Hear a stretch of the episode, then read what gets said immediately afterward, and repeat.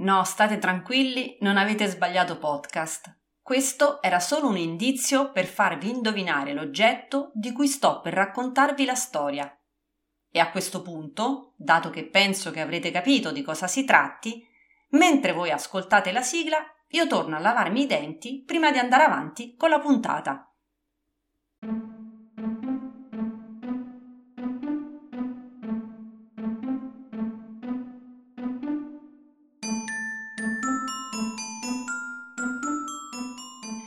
Questo è Nomi, cose e curiosità, il podcast che racconta piccoli e grandi oggetti che usiamo ogni giorno. Provate a osservare la vostra stanza, la scrivania o la cucina. Vi siete mai chiesti chi ha inventato quell'utensile? E qual è il meccanismo che sta dietro al funzionamento di quello strumento? Io me lo chiedo spesso e penso di non essere l'unica. Sono Carolina Peciola e ho deciso di realizzare questo podcast per scoprire e raccontare la storia dietro a oggetti apparentemente semplici e banali che usiamo tutti i giorni, di cui spesso però sottovalutiamo l'utilità, la genialità e l'originalità.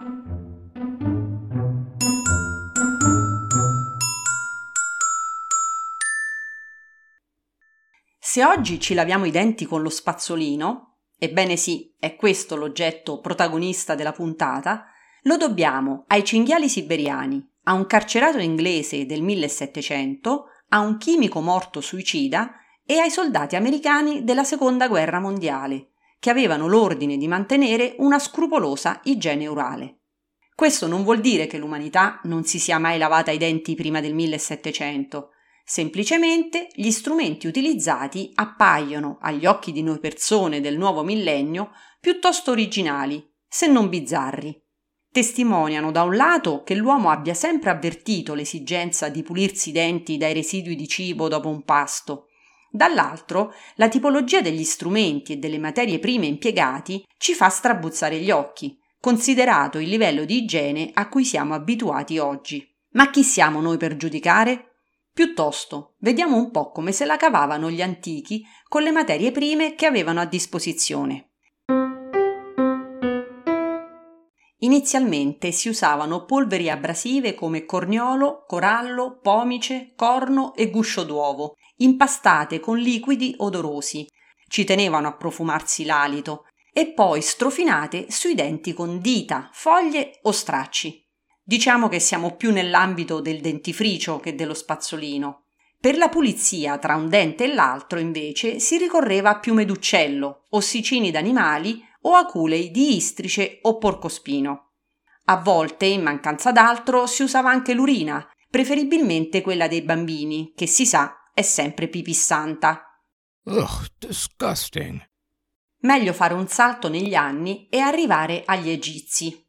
Il popolo del faraone strofinava sui denti ramoscelle e foglie, oppure direttamente la mirra o la pomice con le dita. Ma probabilmente non si trattava di pratiche molto efficaci, dato che i denti di molte mummie presentano abbondanti depositi di tartaro. A ogni modo, il ramoscello era sicuramente il tipo di spazzolino antico più gettonato, dato che ne facevano uso anche gli antichi greci, i romani e gli indiani. Il primo esemplare di un bastoncino usato come spazzolino è stato scoperto in Babilonia e risale al 3500 a.C. In sostanza si trattava di un bastoncino da masticare. Una delle estremità infatti veniva sfilacciata fino a farla ammorbidire e renderla simile a un pennello, in modo che penetrasse meglio tra gli spazi interdentali, mentre l'altra estremità poteva essere appuntita e usata come uno stuzzicadenti. Il tipo di legname era quello che si aveva a disposizione, per esempio l'albero della gomma o dell'olivo, di cui erano già note le proprietà antimicrobiche. Le popolazioni indiane hanno usato per millenni i rametti dell'albero di Neem, mentre nel mondo musulmano il legno impiegato era quello della salvadora persica, conosciuto in molti luoghi come albero dello spazzolino da denti. Si tratta di una pianta dalle numerose e riconosciute proprietà, fra cui proprio quella di ridurre i batteri orali e la placca. Come specificato negli Hadith, la raccolta delle parole e degli atti di Maometto, questo bastoncino doveva essere usato prima della preghiera prima di entrare in casa, prima e dopo un viaggio, il venerdì, prima di dormire e al risveglio. A tal proposito il profeta, vissuto tra il 500 e il 600 d.C., affermava che una preghiera pronunciata da una bocca pulita aveva più valore di 75 preghiere dette con una bocca sporca. Bisogna attendere ancora qualche secolo però per avvicinarsi a uno strumento più sofisticato, inventarlo furono i cinesi durante la dinastia Tang tra il 600 e il 900 d.C., che utilizzavano un manico di bambù o di osso o anche di avorio, su cui venivano infilate le setole ottenute dal pelo di cinghiali siberiani. Le setole di questi animali, infatti, in risposta al clima molto rigido, erano particolarmente dure e robuste. Risulta anche uno scritto del 1223 che documenta l'utilizzo dello spazzolino da denti da parte dei monaci della Cina settentrionale. Dalla Cina questo strumento, portato dai mercanti, arrivò intorno al 1400 anche in Europa, dove fino ad allora si utilizzava il cosiddetto metodo greco. Si strofinavano i denti con un panno di lino o una spugna imbevuta di olio di zolfo o di soluzione salina. Nel Medioevo erano molto diffusi anche gli stecchini puliscidenti. In Spagna, per esempio, le ragazze avevano l'abitudine di tenerne uno in bocca per difendersi da baci sgraditi. Ad ogni modo, in Occidente, le setole di maiali o cinghiali usate dai cinesi erano ritenute troppo rigide e quindi aggressive su denti e gengive. Per questo si sostituirono con altri materiali più delicati, sempre di origine animale, come crine di cavallo o piume di uccelli. Si trattava comunque di strumenti ancora troppo costosi affinché potessero diffondersi largamente tra la gente comune. E come abbiamo visto spesso con la storia degli oggetti che vi ho raccontato nelle varie puntate, è stato quasi sempre l'abbattimento dei costi a dar vita al consumo di massa di molti oggetti quotidiani. Secondo la leggenda, il primo spazzolino più simile a quello odierno fu fabbricato nel 1780 da William Addis, un mercante di stracci inglese rinchiuso nella prigione londinese di Newgate, per aver scatenato, sembra, una sommossa. In quel periodo in Inghilterra, per la pulizia dei denti, si usava uno straccio intriso di sale e fuliggine ma c'era una grande diffusione di casi di carie perché gli inglesi avevano una vera e propria predilezione per lo zucchero. Addis pensò che si poteva fare di meglio per l'igiene orale dei suoi connazionali e sembra che l'ispirazione gli venne osservando una scopa abbandonata in un angolo della sua cella. Utilizzando un osso avanzato dal pasto serale, ebbe l'intuizione di forarlo per infilarvi le setole ricavate dalla scopa una volta uscito di prigione e migliorando il suo prototipo con altri materiali, avviò la produzione su larga scala di questa sua creazione, fondando la Wisdom Toothbrushes, la prima fabbrica inglese di spazzolini da denti, ancora attiva oggi dopo oltre 200 anni.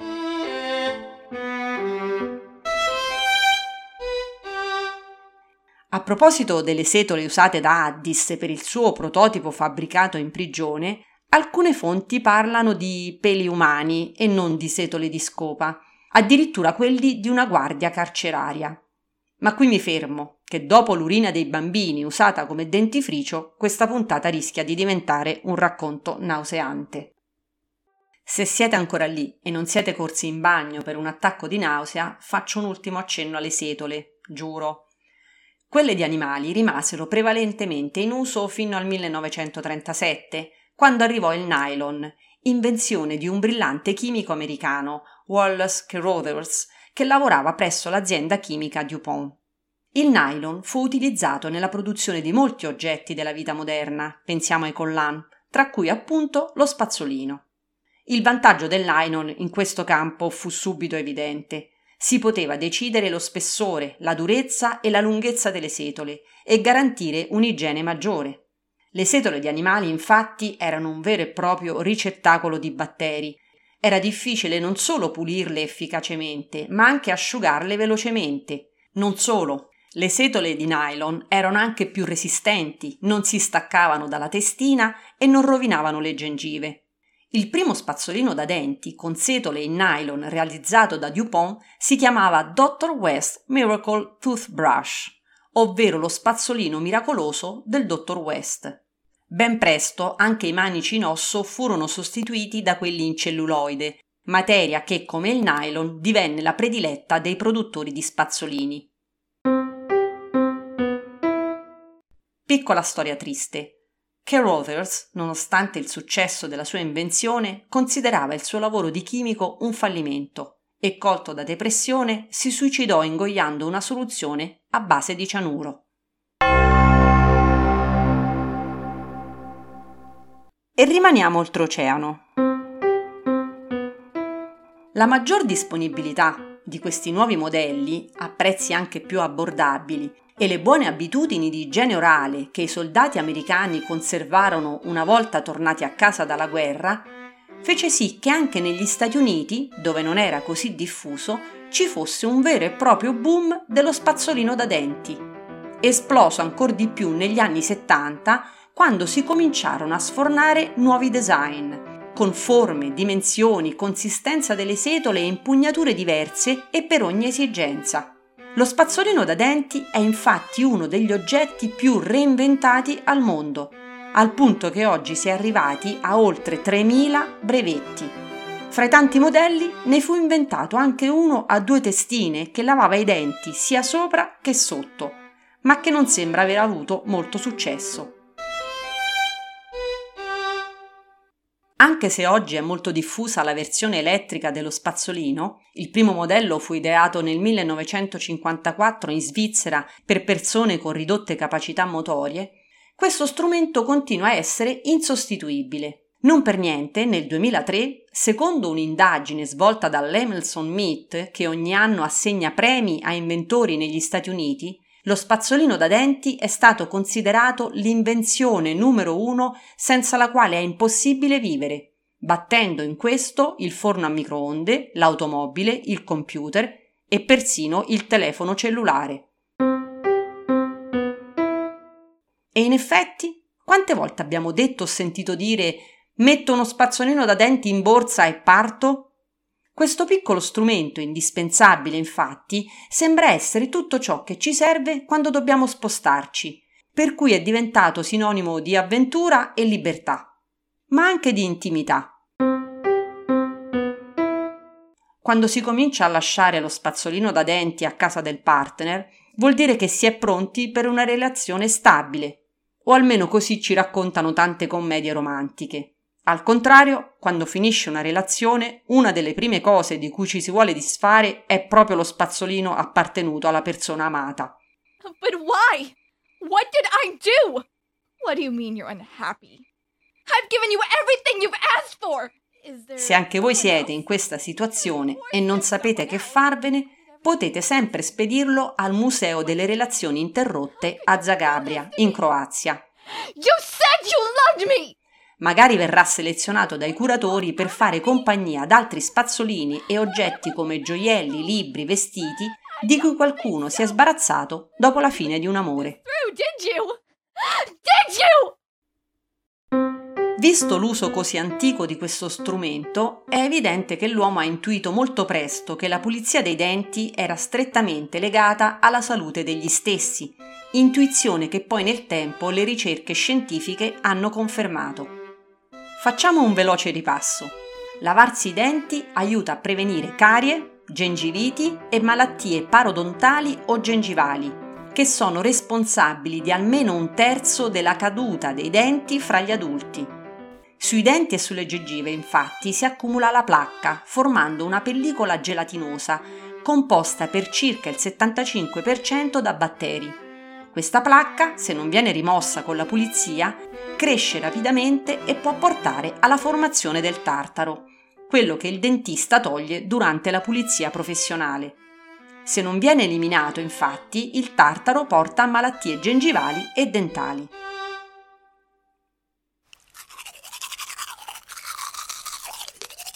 I denti andrebbero lavati dopo ogni pasto o almeno dopo i pasti principali, quindi tre volte al giorno, aspettando 10-15 minuti dal termine per dare modo alla saliva di svolgere la sua naturale pulizia della bocca.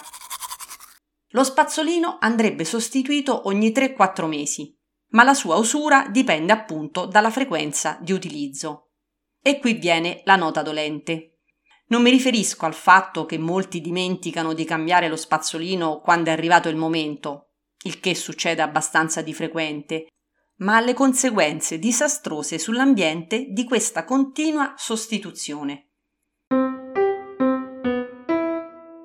Vi do qualche cifra tanto per farvi un'idea dell'impatto della nostra igiene orale quotidiana, considerando che lo spazzolino viene smaltito nel secchio della raccolta indifferenziata. In Italia ogni anno finiscono nella spazzatura quasi 250 milioni di spazzolini di plastica. Non solo, per fabbricare uno spazzolino si producono rifiuti, un chilo e mezzo per ogni pezzo, pari a 100 volte il suo peso, dato che uno spazzolino pesa circa 15 grammi. Il problema è che per degradarsi uno spazzolino impiega dai 500 ai 1000 anni. Quindi dobbiamo smettere di lavarci i denti o tornare ai bastoncini di legno degli antichi?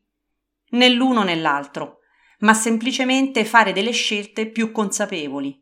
In commercio esistono spazzolini con la testina intercambiabile, per cui nella pattumiera finisce solamente questa e non l'intero spazzolino, dato che il manico può essere utilizzato anche per anni se non si rompe prima.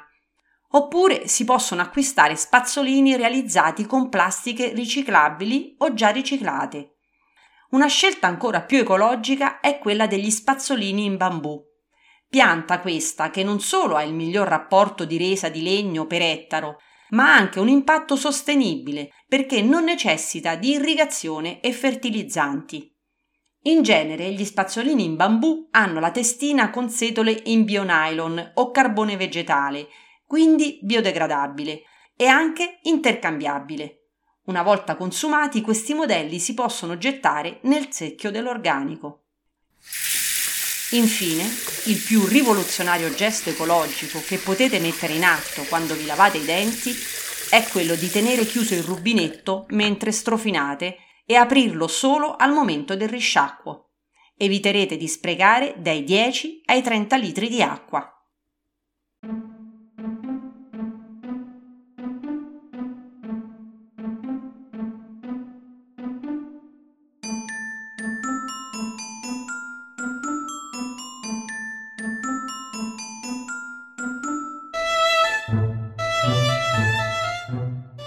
Avete appena ascoltato Nomi, cose e curiosità, il podcast delle storie straordinarie degli oggetti quotidiani, scritto e prodotto da me, Carolina Peciola. Seguitemi sul mio profilo Instagram caro.podcasting per scoprire altre curiosità sullo spazzolino da denti, rimanere aggiornate e aggiornati sulle prossime puntate e magari lasciarmi un commento. Ci risentiamo tra un mese circa per la straordinaria storia di un altro oggetto di uso quotidiano.